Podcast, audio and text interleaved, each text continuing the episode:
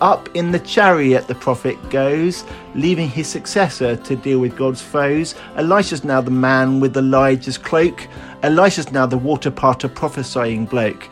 We're expecting the judgment to come. Instead, Elisha raises a Shunammite son. A poison stew is healed, the sons of prophets fed, as Elisha multiplies 20 loaves of bread. But the assassins finally arrive. None of God's enemies is left alive.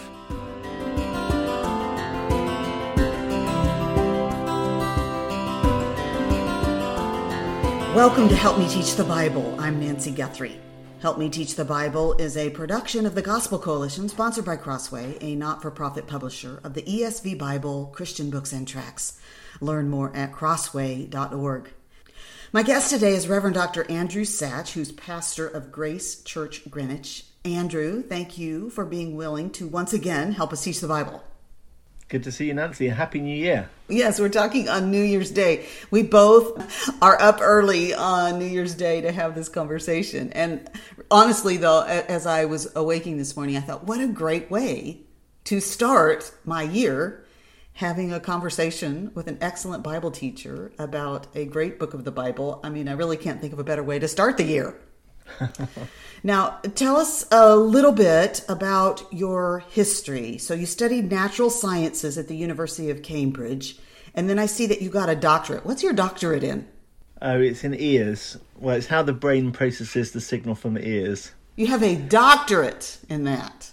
I spent three years of my life in a soundproof room listening to thousands of clicks, basically. So, yeah. so, ha- and you've had a lot of ministry since then. How do you feel like you use that education? Oh, I think well, I, I actually got converted at university, so that was the first step mm. to, towards ministry.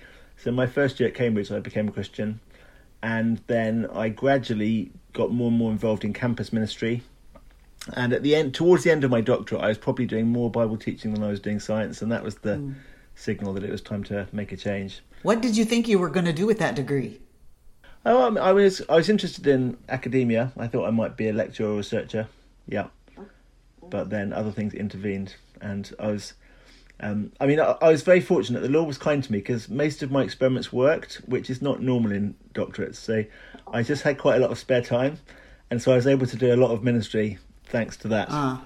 But I realised it wouldn't always be like that. So, well, you were at St. Helens Bishopsgate for a while, and now you are the pastor at Grace Church Greenwich. Uh, you've also written a number of books. There's a series of Dig Deeper books. Uh, the one that's available here in the States is Dig Deeper, which was published by University in the UK, but Crossway here in the States, which is really just about basic Bible interpretation and teaching skills. You did Dig Even Deeper, Unearthing Old Testament Treasure, dig deeper into the Gospels. And as my understanding, you are working on a dig deeper on the book that we're going to talk about today, uh, Second Kings. That's right. Yeah, the titles get less imaginative. So one of my friends said eventually the book will be called Rock Bottom, but but I'm planning one on one and two Kings. Okay, excellent. And you've been teaching through one and two Kings. What do you think some of the challenges are to the average Bible teacher in regard to teaching Second Kings? I think teaching narrative is the challenge. We have to teach it differently to how we teach an epistle. I actually really enjoy it because all of the illustrations are in the text. You don't have to think of a story to illustrate the text because this is a story. And I think if you can tell the story in your preaching, then it's already engaging and exciting. So that the author, inspired by the Holy Spirit, is a literary genius. Um, often there's a surprise or a twist. Um, there's little playful. I mean, so I think First and Second Kings is very amusing. I think it's supposed to be funny, and all of that's actually there in the text. But the challenge is to, I suppose, if you were just to turn it into a doctrinal sermon, you could destroy the the story. The idea is there is a doctrine there. There's some truth that's being taught, but it's being taught by the vehicle of the story, and to to to cut with the story, to run with the story, to try and and particularly to try and capture the suspense of the story, not to give away the punchline too early, but to wait until the author reveals it. Those kinds of things. I would think it's also a challenge. There are aspects of it that, that are very repetitive. Yeah. That would be a challenge week by week. People thinking, okay, I've heard this before. Even though there are slight differences, there is a, a lot of repetitiveness to this book. Yeah, and I think um, the author himself speeds up and slows down, and I think we should do the same.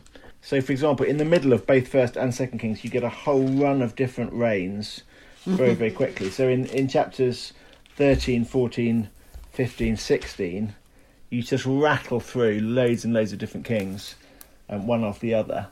And I think that is supposed to be fast forward, look at them all quickly together. So you don't want to take a sermon on each of the small kings. That really would kill your congregation. Mm-hmm. But rather speed up. And I think the point there is um, compare them, see see what's repeated. Mm-hmm. So I, I actually did all of chapters 14 and 15 um, in one sermon. Mm-hmm. And it, the point was a compare the well, it was a watch the downward spiral as the kings of Israel and Judah get worse and worse and worse.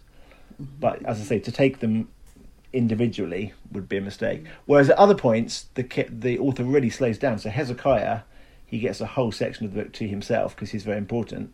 So you want to do Hezekiah probably in two or three sermons, whereas Shallum, Menahem, Pekahiah, Pekah, they, they don't deserve a seven each. You called your series God's Superheroes. That's what we called the section of the book that was dealing with Elijah and Elisha. Okay. Why? well, if I was Marvel, if I was on the Marvel board and a Christian, I would say it's about time you made the Elijah Elisha films, the movies. Um, I mean, they're they're fantastic. They're unusually in one one and two Kings. Usually, the focus is on the king. So King Solomon gets the first chunk of First Kings, mm-hmm. and then the big kings in um, in Second Kings are people like Hezekiah and Josiah. But um, in this particular middle of the book, the end of First Kings, the beginning of Second Kings, the focus isn't on the king, but is on the prophet. Elijah and Elisha become the center figures. They're interacting with kings, but the but the focus is on their ministry and what they're doing. Yeah, and I think the really interesting thing is that they come in the well. This is a big issue actually for understanding the whole book. Um, the kingdom of Israel splits in half after the reign of Solomon um, because of his idolatry, and there's a civil war, and Jeroboam leads a rebellion, and Israel breaks off from Judah. And then you get the two stories side by side. So sometimes the author's focusing on Israel, sometimes the author's focusing on Judah. Yeah, see, I think you're hitting on the other thing that makes this book really confusing. I, I think about for most of my life, I mean, I grew up very saturated in the Bible, but I'd be embarrassed for you to know how late it was that I really understood this divided kingdom business in terms of the historical timeline. Therefore, the difference when I'm reading books like 1st and 2nd Kings, the differentiation between Israel and Judah, to follow that you're going back and forth from north and south is challenging as a reader. And I think as a teacher, there's also a huge challenge there. Yeah, it, it is challenging. And the two kingdoms are quite different. So the north, Israel is in the north. It's confusing because, of course, Israel is the name for the whole country before the split, and then it becomes the name for the north. Um, Israel is worse than Judah. There's two reasons for that because um, the line of David, so God's promise in, in 2 Samuel 7 that there would always be a king on David's throne in his line forever. Um, the succession of, of kings in the line of David are in the south. So the kings of Judah are all descended from David. But in the north, there is no legitimate succession. So people just seize power, they, they amass an army and invade, and they uh, it changes between different tribes all the time. Um, that's one difference. The other difference is Jerusalem and the temple is in the south. And that's the centre of where the law is, that's the centre of Orthodox worship. Whereas right from the beginning in the north, you remember in First Kings, um, King Jeroboam the First, he builds these golden calf shrines at Dan and Bethel, and they become a centre of idolatry, and he sets up his own priesthood. And so, um, all the way through First and Second Kings, we see that Israel is worse than Judah, but the tragedy of Second Kings is Judah goes the same way in the end. So it's it's as if Israel slides downhill very fast, and then Judah is is sliding downhill a bit more slowly, but going the same way. So I listened through a number of your sermons on Second Kings, and I wrote down a number of things that were, I thought, distinctives, uh, especially of maybe even your, your first sermon in your Second Kings series, so on, on Second Kings 2. And if you don't mind, I just want to walk through some of those things because I felt like they were really exemplary. You know, we hear someone and we think, wow, that was really clear. That held my interest. It also moved me it challenged me. It got to christ and we we maybe hear someone else do that and we we think wow that's what i want to do. So i just want to try to break down some of the ways you did that and maybe you can talk to us a little bit about some of the choices you made and what mm-hmm. what caused you to do that. All right. One of the first things that i noticed you did in your second kings 2 sermon uh, you just started right in talking about watching a television show Line of Duty, your, your Netflix reference. You used something that you knew the people in your congregation could totally relate to this idea of finishing a season and you're waiting for the next season to come. It, it caused me to be okay, I'm excited to see what's going to happen in this new season. Yeah, yeah. Then as you dove in, you read the text.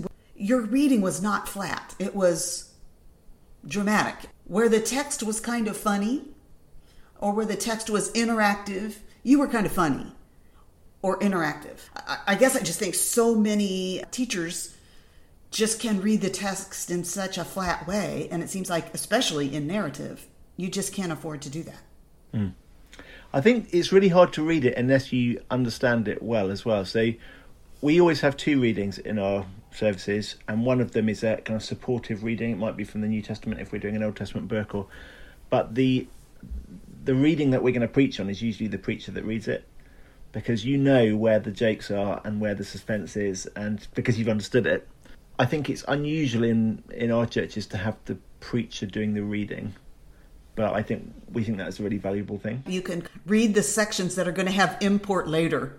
You can read them in such a way it's going to catch their attention a little bit more because you know where yeah. you're going.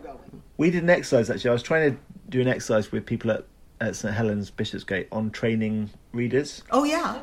And it's quite fun. So we, we, I got people to read a sentence and to try and put the emphasis on a, a different word each time. So you could take I mean you could take any sentence, but it's amazing how much how much you can convey by your intonation. Mm-hmm. For example, I'm reading Two Kings chapter 2, verse 15. Um, and I say, why don't you read it where you emphasize that it's that Jericho is the important thing? So you read, Now when the sons of the prophets who were at Jericho saw him opposite them, they said, or you can read it when you say it's the sons of the prophets that's a significant thing.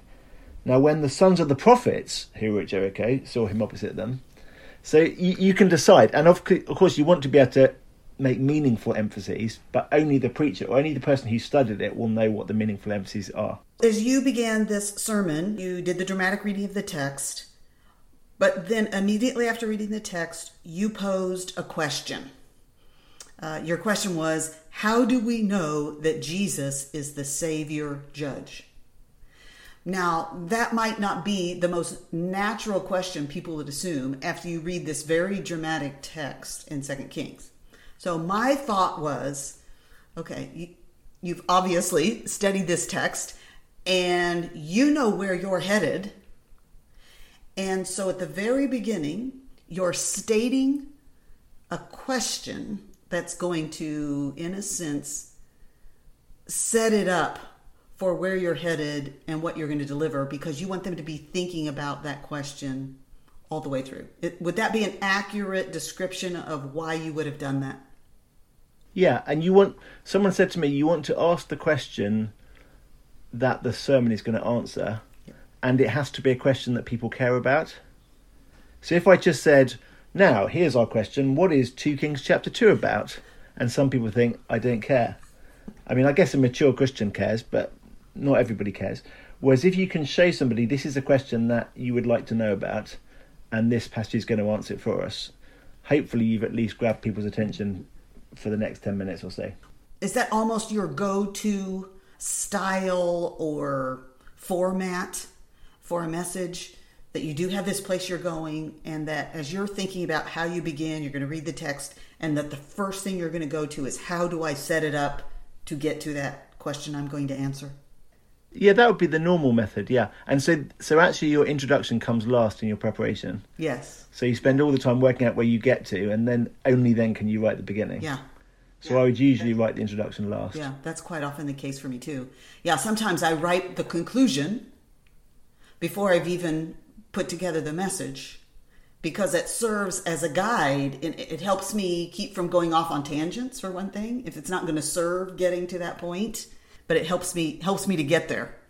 All right so then you you presented elisha succeeding elijah. And right there at the beginning you tell us that it's going to turn out to be a prediction of john the baptist kind of turning over his ministry or being succeeded by jesus. And that this is strong evidence that Jesus is God's Savior judge. That's introducing something when we have barely gotten into the text, yet is very foundational about where you're going, and something that I would imagine 90% of your audience had never heard before. I'll, t- I'll tell you my, my working in this. So let's do it the other way around. Let's start with with 2 Kings chapter 2 and say what's it about. So it's the succession narrative where Elijah is taken up to heaven in a chariot and Elisha is shown to be his true successor. So what is the point of the sermon? The point is Elisha really is the true successor of Elijah. And it seems that a lot of the details of the chapter are about that. So the fact that it's um, that Elijah parts the waters of the Jordan and goes across, and then Elisha taking up his cloak parts the waters of the Jordan that goes back across, and then you think, oh yeah, okay, so he definitely is the successor. And then there's some skeptics who aren't quite persuaded, and then eventually they get persuaded.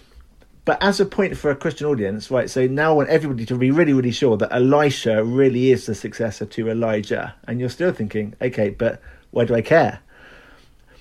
One of the really fascinating things about the Elijah Elisha story is that it's I think one of the clearest places of typology in the Old Testament.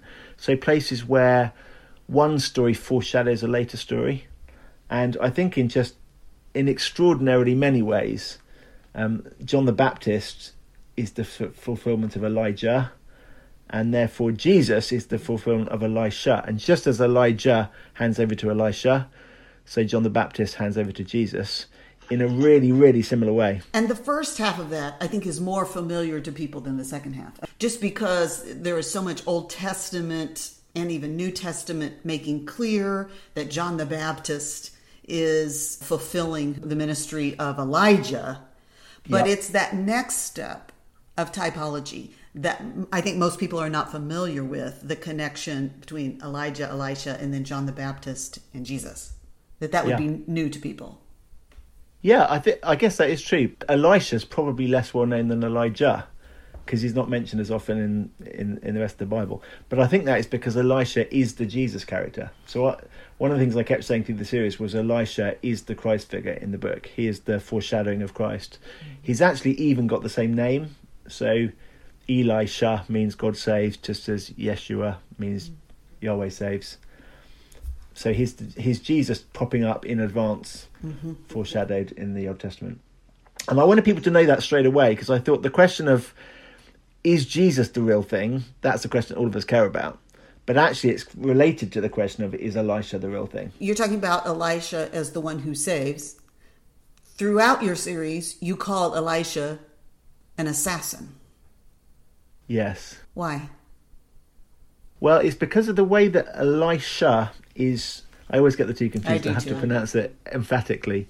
Um, Elisha is introduced back in First Kings chapter 19, and it's the famous passage where Elijah is very depressed because the nation hasn't repented. It's just after the great, the glorious showdown on Mount Carmel, where the prophets of Baal are defeated, and everyone cries out, "The Lord is God! The Lord is God!"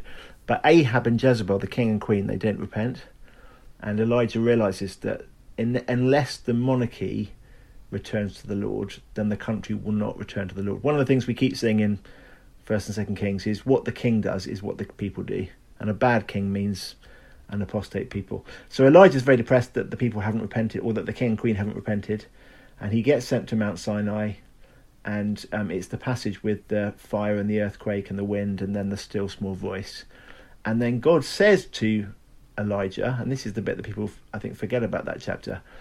Um, after the still small voice, God says to Elijah, "Go and send the three, and I call them the three assassins. So Hazael, king of Syria, Jehu, king of Israel, and Elisha, the new prophet to succeed Elijah, are to kill everybody." Uh, they're going to bring God's judgment against his apostate people. There will be a remnant, he says, 7,000 who haven't bowed the knee to Baal. But the three characters who are going to do the destruction Hazael, Jehu, and Elisha. So the first time we meet Elisha back in First Kings, we are anticipating him bringing destruction and judgment. The real surprise is that when Elisha shows up, he doesn't do very much killing people. He does a little bit, and there's the famous passage with the she bears that get called down and um, and kill the young men. Um, he does a bit of judging. That shouldn't surprise us. We're expecting him to be the judge. The really surprising thing is that he does so much saving and rescuing. So the one who is announced as the judge comes and brings salvation. And when you reflect on that, you realize actually that's exactly the same as the Lord Jesus. So we're used to Jesus being a savior, but many of the passages about the coming of the Messiah in the Old Testament, you think when the Messiah comes, he's going to come and be the judge. And Jesus, of course, will be the judge when he comes on the last day, but the judge first comes as a savior. So that's why I call um, Elisha the savior judge, the one who's going to judge, but first saves. Just like Jesus is going to judge, but first saves. I just finished a book that'll be coming out this spring called Saints and Scoundrels in the Story of Jesus. And the first chapter is on John the Baptist. My thought about John the Baptist is after he's been the one to even recognize Jesus in the womb, he leaps for joy when Mary's presence is there. And he's the one who recognizes Jesus, behold, the Lamb of God who takes away the sin of the world. And yet there he is in prison and he sends his disciples to Jesus, Are you the one? Or shall we be looking for another? As I looked at it, it seemed to me that John had so immersed himself in the Isaiah scriptures about who the Messiah would be, and that the heavy note to him was on judgment. That's why he's always talking about fire and an axe to the root and all of that. And so it makes sense that Jesus responds to him using one of those Isaiah scriptures but drawing out the part about how he will heal and cause the lame to walk and bring good news to the poor and the captive of those things. Having that in my mind and then hearing what you said, it just so seemed to fit together that to see Elijah and Elisha is to see that same thing. This this judge who comes to do miracles to save and yet he will come to judge. You're right. It's pretty clear that John the Baptist is the fulfillment of Elijah. I mean, he wears the same outfit. So I always say to people, if I turned up um, at your house wearing a blue leotard with my underwear on the outside with a big yellow and red letter S on the front, you'd say, why have you got a Superman costume? But when John the Baptist shows up with a camel's hair cloak and leather belt, they think, oh, why are you wearing the Elijah costume? Because that was 2 Kings chapter 1 verse 8 that was what Elijah was famous for wearing. So that that's pretty clear. Um, but then Elijah hands over to Elisha at the river Jordan and the spirit of Elijah comes to rest on Elisha and that is evidenced. Um, John the Baptist hands over to Jesus at the river Jordan and the Holy Spirit comes on him like a dove um, Elisha has the name God saves Jesus has the name the Lord saves um, Elisha's, even his miracles, so he multiplies bread to feed a crowd that's too large for the amount of food that they've got, and there's leftovers. There's leftovers. Those kind of details. Oh my the details. goodness. Yeah. So God's clearly set up history so that we get the Jesus story in advance in miniature here, and then we see it again. Another thing I noted in your teaching is that because we are once again dealing with huge sections of text, that rely on things that have come before and you're recognizing that those who you're teaching that day maybe they weren't there when you taught first kings mm-hmm. uh, or a previous message and so you have to repeatedly include concise summaries of things that happen in advance. I think that's actually a skill that we as teachers have to develop. I'll find sometimes, and I think, okay, I'm going to go to the text and I'm going to read these sections of text that apply to that. But then I'll, I'll get to a point in my preparation that I think that's going to be too complicated. I want people I'm teaching to be in the text and see where I'm getting it, that I'm not just making it up, and for them to develop being able to find things in the Bible through that kind of thing. And yet, I realized as I was listening to you, if you had had people flipping back and forth and reading big sections of text to understand some of the elements of the story that they needed to understand in the history to get what you were communicating, that would have been terribly confusing for your listeners and made your talk so incredibly long. Yeah. Yeah, I think you want to be really selective and think what are the essential bits of what are the essential flashbacks. Um, and we have a handout that we give to the congregation, and I'll often use that to try and make. So I'll, I'll actually write flashback and I'll insert the verses there, so people don't ah. even have to turn their Bible. So you just everyone's just got one passage open, which is the passage we're studying, but the flashback passages I'll put on the handout. The text or your summary um, of it. The, the text, but as small as possible. So I try and think, what is if I had to really choose just two sentences that are necessary for the flashback? What what are they going to be? And I'll print them out. I think if you're in a sermon where you have to flick back and forward, people get lost, and especially the newcomer to church, you know, the non-Christian who's walked in for the first time, it's just overwhelming. Whereas if you've got one passage and then there's a sheet that says, "Here's two flashbacks," and and the verses are, are right there, it's just trying to make that less confusing, less complicated. So something else you had on your sheet for this message in uh, Second Kings two was you were not only comparing Elijah and Elisha to John the Baptist and Jesus. Yeah. You went further back. There's a larger pattern here in the scriptures. There's also Moses and Joshua.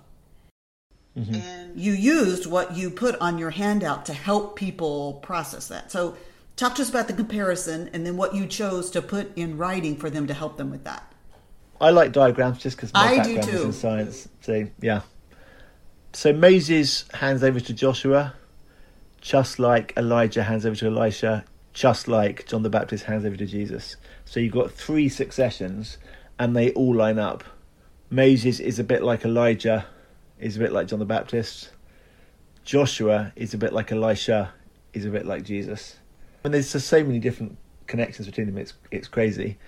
How do you know that Joshua is the successor to Moses?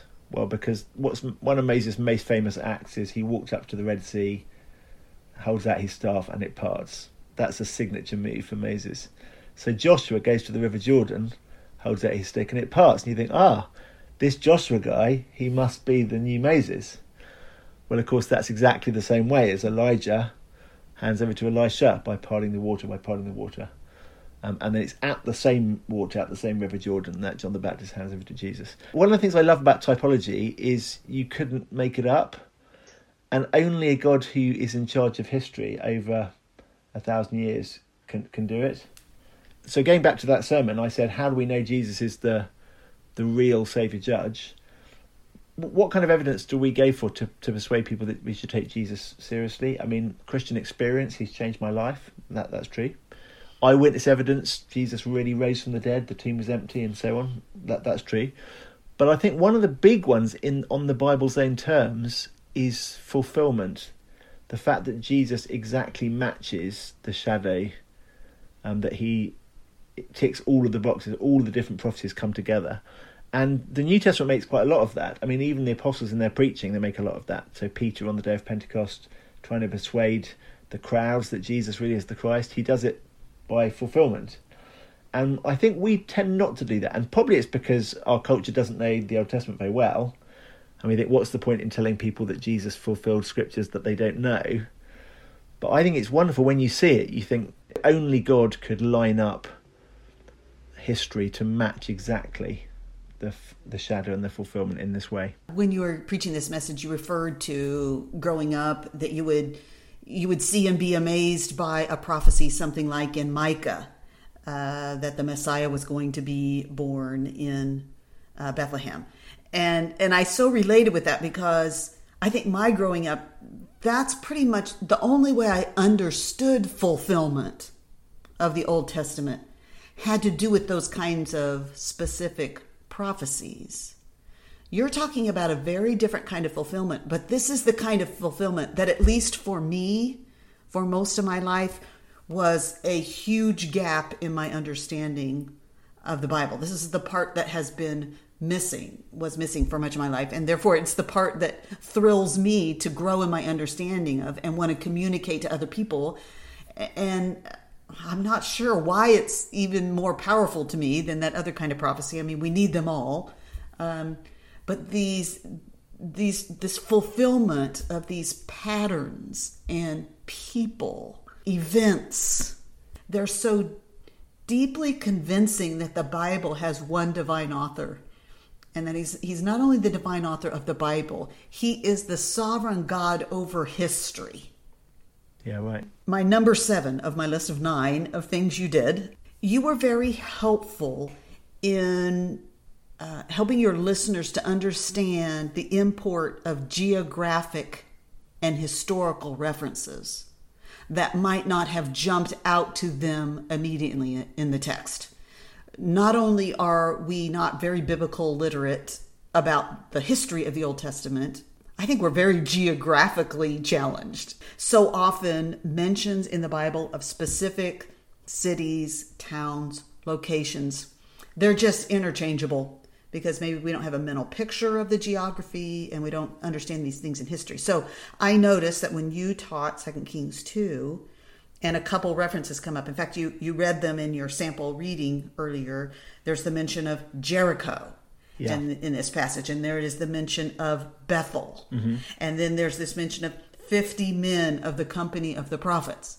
Now, for a lot of us, we would read the text and just kind of run over those but as a teacher, you helped to bring out why those are significant. And they would have been significant more likely to the original readers, but they aren't as much to us. So, mm-hmm. talk to us a little bit about that. Yeah, thanks. Well, firstly, I just encourage people. You think, how would I find this? And I think the answer is just if you preach the whole book over a couple of years, you start to learn those things. So I wouldn't have known that Jericho is really significant but because I preached a sermon on First Kings chapter 16, where the author talks about a guy called Hiel who rebuilds Jericho, and these terrible, um, but he loses two of his sons in the process. He loses his firstborn son and his youngest son. And then the author in First Kings tells you this fulfills the promise made by Joshua. Now, I'd forgotten about that promise made to Joshua but because I was studying First Kings 16, the author reminded me, and I went looking and I found it in Joshua chapter 6. After the famous bit about Jericho, you know, where they, they walk around it for seven days and blow the trumpets and the walls fall down, and Canaan is conquered by the Israelites, Joshua pronounces a curse on anyone who rebuilds the city of Jericho. And he says specifically, he'll set it, lay its foundations at the cost of his firstborn son, and he'll set up its gates at the cost of his youngest son. Anyway, First King 16, this guy called um, Hiel rebuilds Jericho. I don't know whether he's unaware of this promise or, um, you know, so they Israel has become so pagan they don't even know the books of the Old Testament um, that are already around, like Joshua. Anyway, he rebuilds it. He leaves two of his sons. Now, because I've studied that, I now know that, and I read Bethel. I think, oh, oh sorry, I read Jericho. I think, oh, Jericho is very significant because Jericho is the place of curse and yet Jericho is the place that Elisha saves people. That's very surprising. You expect Jericho to be the place that he would do his judging. And maybe even more important, that the bit people find so difficult to read when Elisha calls down bears to maul these these youths. And people always laugh at me about it because I'm quite follically challenged myself. We understand it's not it's not just his misusing his supernatural powers because he's annoyed at somebody mocking his receding hairline these people are at Bethel. Now, again, if we know First Kings, we know Bethel is the place that Jeroboam the First set up the fake shrine to the calf god, um, down in Bethel, the two golden calves, and it was the very heart of pagan false worship. And the fact they're mocking him isn't just because they don't like bald men, it's because they show contempt for God's true prophet. So here are the um, idolaters um, showing disdain for the one who's come in God's name. And so they die. And that's why. And it, it really helps to know this isn't just he gets angry, he's, he's got powers, he uses them just to crush these boys. No, this is God's judgment against apostasy. I think that's a perfect example of how these geographic references give us insight in the text. Because, yeah, you, you read that that chapter ends with him calling judgment on them, and you're just like, wow, that seems harsh and out of the blue. But I'm getting the idea from you that understanding Bethel as this place of idolatry, because of that, that place's history, that was kind of the key that unlocked your ability to understand what was happening there. Yeah. Yes, the thing is, the author always gives you the key as well. So this isn't just I know loads about geography and suddenly realise. It's if you read First Kings, he's talking a lot about Bethel, and he's talking about Jericho. So the author is his own best commentator. But the trouble is, often we we read just the chapter for our sermons. If you just read Second Kings chapter two, you'd never see that. But if you've worked your way through First Kings, then you remember. Oh, I, yeah, I remember he made a big thing about Jericho, and there's a big thing about Bethel. So it's it's just context is the is the help. The author's already told us the answer. How about the reference to fifty men of the company of the prophets? Yeah, the number fifty comes up in the first chapter of Second Kings, and it's it's a very amusing chapter. It's a very funny chapter. It's all about a very pointless attempt to overturn God's word. So a king called Ahaziah gets a prophecy um, he doesn't like it, um, and it comes true anyway. And he sends, he wastes three delegations of 50 soldiers in an entirely futile attempt to question God's word. So possibly that number 50 is in your mind. You think 50 stands for the pointless doubt in God's word. God's word is going to come true. And there's just that little echo. The number 50 has that connotation from chapter 1. And so, how did you apply that when you saw these 50 men of the company of the prophets? I think the whole point of the chapter is to confirm that Elisha is the true successor to Elijah. That's what it, that's the main idea. But there's this little bit at the end of the chapter where some skeptics aren't sure, and they go everywhere in search of Elijah. And Elisha says, "Look, you don't need to find Elijah because I'm here now. I'm his successor. He's gone up to heaven." They say, "Yeah, whatever. We're just going to go and check." Um, and the fact there are 50 of them who go searching, I think again stands for a pointless doubt, a mm-hmm. stupid mm-hmm. doubt in what God's done. Pointless opposition to God's word, 50 men, chapter 1. Pointless doubt in Elisha's legitimacy, 50 men, chapter 2. Well, the next thing on my list that I noticed from your teaching is as I listened to quite a few of the sermons, you always have a repeated, clear statement of both the point and application of the text. I'm assuming that you, in your study, you came to, okay, this is going to be my main point and application of the text. But I guess I find sometimes teachers, maybe even in their preparation, they come to that, but it's not stated either clearly or repeatedly in such a way that those who sit under the teaching that when they leave and somebody says, Well, what was the message about today? that they could say, The message was X, so that they, it's not necessarily communicated in a way they can grab it and hold on to it. Let me just mention a couple of them. You, you can tell me if I understood your main point, if it got across to me on a few of them. In 2 Kings 3, you made the statement we're expecting judgment, but instead receive salvation. The judge is the one who brings rescue. So I would have come away thinking about that. Uh, 2 Kings 4 made this statement In a world under judgment, the safest place to be is sheltered with the one bringing God's judgment. Clear. 2 Kings 5, it was a message on Naaman. And uh, you titled it in a very provocative way Can human traffickers be saved? So, that in itself, that you're going to call Naaman, who's got a slave girl that he's taken away from Israel and calling a human trafficker, that was a wow to me. Although you didn't camp a lot on that point, but it was there. But your whole message was on being inclusively exclusive.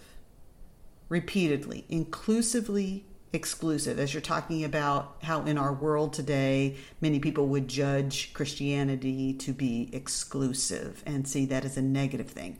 Uh, 2 Kings 6, hopelessness. Hopelessness. You kept making that clear. And you made the statement resurrection is the ultimate antidote to hopelessness. In 2 Kings 17, you made this statement How can a God of love send people to hell? His judgment is right, His mercy is surprising. So, I listen to those. I come away with those statements. Would you just talk to us a little bit about your preparation and how you come up with this statement and then how you use the statement in teaching in such a way that people can grab a hold of it? Yeah, so my method would be to try and come up with a sentence that, that encapsulates the point of the chapter or the couple of chapters. Um, I think the author has a point, so I'm not deciding a sentence. I'm sort of discovering a sentence. It's a I, I listen hard to find out what the author is saying, but I want to try and summarize it because if I if I just say ten things, you can smuggle a lot of muddle into a long list of things. If you have to choose what's one thing, you've really got to understand it to say how does this all fit together. So I try and come up with a sentence um, and then I'll try and break that down into the the bits of that sentence that I'll use to make my points in the sermon. So often my points, rather than having a, a, sermon that I don't know, the traditional numbers three, isn't it? There's no reason why it should be, but Christian sermons are often three points. But rather than three points that go in different directions, I really want three points that add up to the main point. So I had for one sermon in chapter 4, I had um, In a world under judgment, Elisha brings miraculous salvation to the remnant who cling to him. Ah. That was my sentence. And I made my three points. The first one, a world under judgment, and I explained that. Mm-hmm. Elisha brings salvation, and I explained that, to a remnant who cling to him, and I explained that. So, but it adds up to a, a sentence. I think that way you can you can put in quite a lot of complexity and detail and texture without losing people. So my my hope, I think people come to church with different backgrounds and different amounts of experience in understanding texts or looking at the Bible. Or you know, some people are bookish, some people don't read very well, some people have been a Christian a long time, some people aren't Christians. So what I ideally want to do is everyone can follow the main idea, but there's also things to stretch the mature Christian and the way I try and the way I try and have both is to make the main points really, really clear, and then under the points I can say some more detailed things. And what strikes me about that main point sentence you just read is that it's so naturally going to provide your link to Christ from this Old Testament narrative. Yeah. That in fact it's it's clinging to the greater Elisha, we might say, the greater Yeshua who saves, uh, who is going to be the one who saves us from judgment. I mean, that should always happen, shouldn't it? Because the Bible's about Jesus and God's spoken about his Son and all his promises yes in Christ. So it shouldn't be difficult to see that because that's what the Holy Spirit who inspired these words wants to do. That's a good example of, of another thing I wanted to ask you about, and that is uh, I think it could be easy in teaching a book like Second Kings, which is uh, over and over again, especially later on uh, in Second Kings, after we finish Elisha being the kind of the focus, all these good kings, bad kings. And if we have a desire to get to Christ, it could so easily be that we're getting to Christ the same way every week, that we're longing for a better king. And certainly, if we had to choose one thing that we were going to get out of the book of First and Second Kings, that might be our takeaway that all of these human kings they haven't lived forever they haven't ruled in justice and righteousness. We need a better king that's a big point. But in the individual sermons and if as, as you're or as you're teaching through this you don't want that to be your point every week. That's a big mm-hmm. yawn. How did you keep from it sounding the same every week in terms of how you're getting to christ? Yeah the author does it differently. So it's just it's partly listening to the text one of the really interesting things I've noticed in One Two Kings is we talked already about the split kingdom, so Israel in the north, Judah in the south. It's the story in the south that gets to Jesus most obviously, because in the south you've got the line of David, and Jesus is in the line of David. So you look at the genealogy at the beginning of Matthew, and you see all the kings that you recognise from Second Kings. But Israel, um, it just disappears into exile in Assyria, and off they go. Now, it's interesting to me that it looks like the two stories get to Jesus in different ways. So the Judah story gets to Jesus just by the the line of kings being preserved, and even at the point that they are being carted off to exile, it it's very clever. I mean, the the end of the book is so cleverly done because you're you've got this family tree in your head of all the kings, and they're all being killed one by one by one, and you think the last one's been killed. Uh, you think that all of the lines been wiped out, and then it turns out there was one that you hadn't noticed. He's still there, and the author does it just to. And then the very last paragraph of the book was, "Oh, by the way, the king and the line of David is is still alive," and that's the thread that takes you through to Jesus. So God preserves the Messiah even through exile, the line of kings all the way through. That's the Judah story. Whereas the Israel story, the kings go nowhere. I mean, there's no line of succession. They're all going to be taken off to Assyria. But it's in the middle of the Israel story that you get these two prophets, Elijah and Elisha, and you get this amazing shadow. So there's actually a lot of variety even within the book. The, in the north, you have the prophets who are a type of Christ. In the south, you have the kings that are in the line of Christ. So even within the book, there's just different ways of, of getting to Jesus. You did that so beautifully in your message, your teaching on 2 Kings 17, because the way you got to Christ was you here's these things happening in Samaria, uh, which would be kind of shorthand for Israel because it's the kind of the capital city. And in your message on Second Kings 17, you went to John 4, where there's this Samaritan woman. So you helped your listeners understand these are the descendants of the people that we're talking about from Second Kings. And here's this Samaritan woman who comes to the well and meets Jesus. And you brought the two passages together in, in, in a way that really moved me personally. You said, to the people of Israel, you're talking the second Kings passage, God had said, I can't stand the sight of you, get out. And then here's Jesus in Samaria to the woman at the well. And he looks at her and he says, I know everything about you. And if you turn to me, you can be saved. It's so wonderful. It's just the beauty of the gospel message right there. So naturally from the text, this beautiful contrast. It's really something. Hmm. Okay. So, my number nine of the things you did. Now, I got to tell you, I cannot see myself ever doing this one. I might, what are you going to say? I'm thinking, what is number nine? I might hope to come up with my own twist on the uh, based on your purpose for doing this, but I don't see myself ever doing it. I, I, I look at you, it, it's surprising that you used this, but what you did in every teaching session, I think on First Kings and Second Kings, you can correct me if I'm wrong, is that you created a rap to include in your teaching for every session. All right, so talk to us about this. say, well, firstly, let me say that I'm, as you can say, I'm not a natural rapper, and I'm um, I'm a great fan of Shai Linne and some of your American rappers. So you probably got the contacts, Nancy, because I'd I'd love him to record a version of it for me and do it properly. So, in, basically, a, um, a white English guy trying to rap is in itself quite an amusing thing. So, I, I'm not suggesting that I'm doing it properly or well, um, but I do I do love Christian rap, and I think it's you know it's a. I did it as a way of trying to give a little summary so that people could hold the whole story in their heads. It started actually in a youth convention in South Africa in Cape Town. I read it and I did. I wrote one verse a day for the talks, and then it sort of became a thing. But yeah, the, the idea of it was just it's a bit of fun, but also it just helped people keep the whole story in in their heads.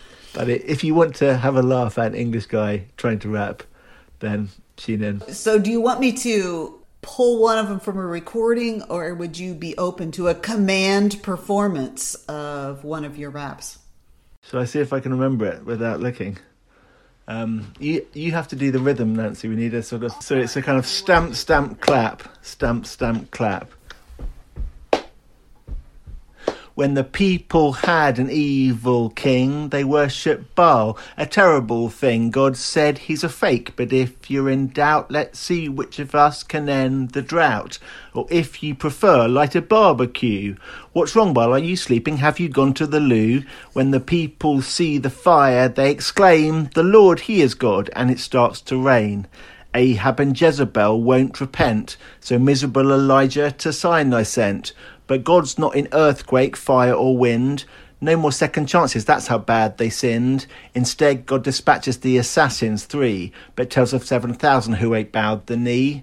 Ramoth Gilead is the test. Shall we go, Micaiah, or give it a rest? The others all said what we want to be true. Only a pessimist would listen to you. So off to the battle Ahab goes in disguise, but God's word always comes to pass, and so of course he dies. His son is just as awful when lying in bed sick. He sends to Baal of Ekron, but his men return too quick, for they were intercepted by a man of hairy back gown, who told them there's no chance at all your king is coming down. Up in the chariot the prophet goes, leaving his successor to deal with God's foes. Elisha's now the man with Elijah's cloak. Elisha's now the water parter prophesying bloke. We're expecting the judgment to come. Instead, Elisha raises a Shunammite son. A poison stew is healed, the sons of prophets fed, as Elisha multiplies 20 loaves of bread. But the assassins finally arrive. None of God's enemies is left alive. Apologies to proper rappers out there who Oh listen no, to this. no, no, no, no apology needed. I, I just can't imagine how long it took you to write it and then prepare to deliver it. I that's mind-boggling to me. But it is, I mean, raps and poems, they do stick in your mind. And I can still remember that like a year later. So, How do you think that helped you get across the message you wanted to well, yeah, you'll have to judge whether it does or whether people just were amused. I did it, I did one that's not a bad thing to be amused, right? In the middle of a talk, to, to break the rhythm of our teaching otherwise, to kind of call people back and hear it a different way. Yeah, yeah. And it just meant, I mean, I originally did it on a conference because I wanted to summarize the story so far at the beginning of each talk. And so I just, I did, I added an extra stanza to the rap each time and Uh-huh. as we built up the story. On a couple of episodes of Help Me Teach the Bible, at the end of them, I have sung w- with Ligon Duncan. And Oh, people nice. tell me all the time that they love the singing with Ligon Duncan at the end of his episodes. Um, I'm, I'm, I'm not going to attempt to rap with you, but I don't know. This may exceed the popularity of even singing with Ligon Duncan. I don't know. Uh, well, why don't we close this way, Andrew? of course, we, there's so much of Second Kings we haven't covered, but what you have presented to us has been really helpful. You've handed us some good tools to dig deeper in our own uh, pursuit of understanding and being prepared to teach Second Kings. So maybe you could finish this way. How has your own digging so deep into this book? What kind of impact has it had on you personally? Let me come back to one of my favourite chapters, and it, it has become a precious chapter to me 2 Kings chapter 5, which is the story of Naaman, or as I put it, can human traffickers be saved? Because the whole question of is Christianity inclusive or exclusive, it is a difficult one because rightly, necessarily, we are exclusive. So Jesus said, I'm the way, the truth, and life. No one can come to the Father except through me. Um, we've just been studying the Sermon on the Mount. It was Jesus who said, The way is narrow that leads to life, and few find it. Um, so it is it is exclusive, and often the church is berated for that. We're told that we're bigoted and uh, narrow, and we only care about ourselves and to hell with everybody else, literally. But what I love about 2 Kings chapter 5 is it's it's the most beautiful defense of exclusivism, which is also in a different way beautifully inclusive.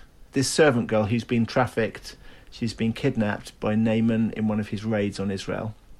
She finds herself working in slavery for Naaman's wife, and Naaman is a leper. And this little girl says to her mistress, If only my master was with the prophet in Samaria, that is Elisha, he would cure him of his leprosy. And it just seems to me this is an absolutely remarkable reaction because it's remarkable because it's very courageous, because to bring up the L word in that household, it would have been controversial, right? So this is not a, a subject of conversation that you risk talking about his leprosy. It's courageous. It's also amazingly compassionate. I imagine that his leprosy would be the one consolation to her that the man who kidnapped her took her into captivity, at least he's leprous, and she would delight in that. But instead, she wants him to be cured, which is amazingly gracious and and compassionate. But then it's also inclusively exclusive. And I just summarized it with these two questions. Um, how many ways are there to be saved? Only one. O- only the prophet in Samaria. Your Syrian doctors can't cure you, sir, of your leprosy. You'd be wasting your time with them. There's only one way to be saved, but who can be saved by that one way? Oh, even you, sir. And I, I love that, that it's a narrow path, but it's open to anybody who will follow it. Um, only the Lord Jesus can save you. Only the Elisha character can save you. But he'll save you, sir. And so here's an outsider, a foreigner who's done terrible, terrible things, who comes and humbles himself before Elisha, the Christ figure. And is, I mean, basically, he gets converted and he becomes a, a member of God's family. It's a beautiful thing. Um, and I, I think if we can state our exclusivism and inclusivism together in that way, how many ways are there to be saved? Uh, only one. But who can be saved by that one way? Anybody can. Um, from any religion, from every any sexuality, from any background, if they will come and repent and trust in the Lord Jesus, and I, I love that, and it makes me proud of it being ex- it, it's exclusivism as a beautiful thing rather than an ugly thing, hmm. inclusively exclusive. And then, of course, at the end of the chapter, you get Gehazi, Elisha's servant, and there's a very horrible story where he tries to take advantage of this new convert and wants money from him and so on. And I think he's he is racist and bigoted, and he talks about Naaman this Syrian in a kind of disdainful way. And that's the ugliness of, of exclusive. We don't want to be exclusive like that. We want to be exclusive like the little girl.